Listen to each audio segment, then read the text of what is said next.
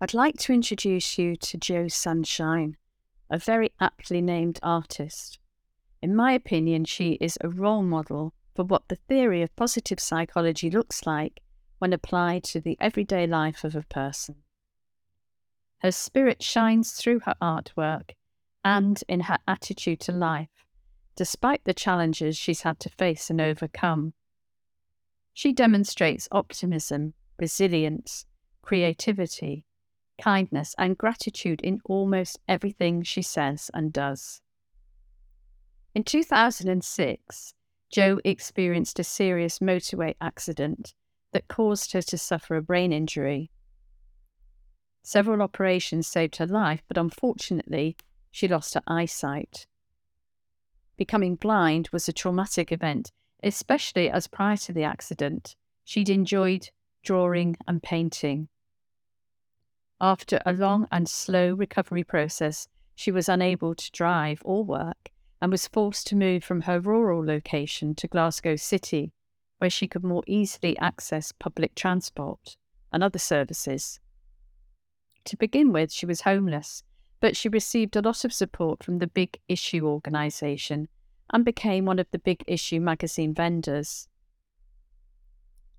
Some years later, Jo experimented by creating large murals on the walls of her flat and found it enjoyable to be reacquainted with her artistic skills.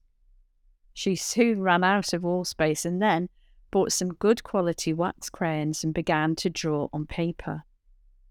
Despite being totally blind in one eye, with only a misty blur in the other, Jo found that by using bold colours and big designs, she could make out the shapes and she's been creating pictures daily ever since.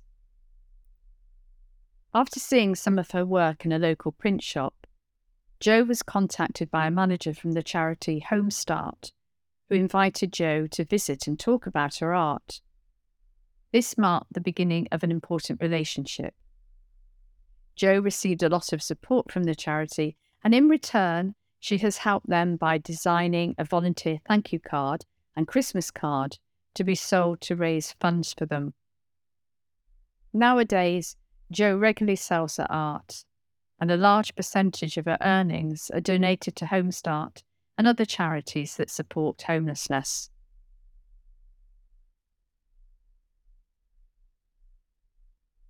One of her drawings that she donated to Captain Tom Moore on his 100th birthday was reproduced as a greetings card with profits going to the NHS funds.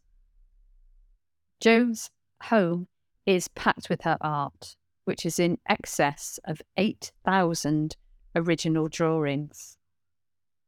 The most striking thing about Jo is her infectious laugh, her positive outlook on life, and her ability to accept and regard whatever life brings to her as interesting.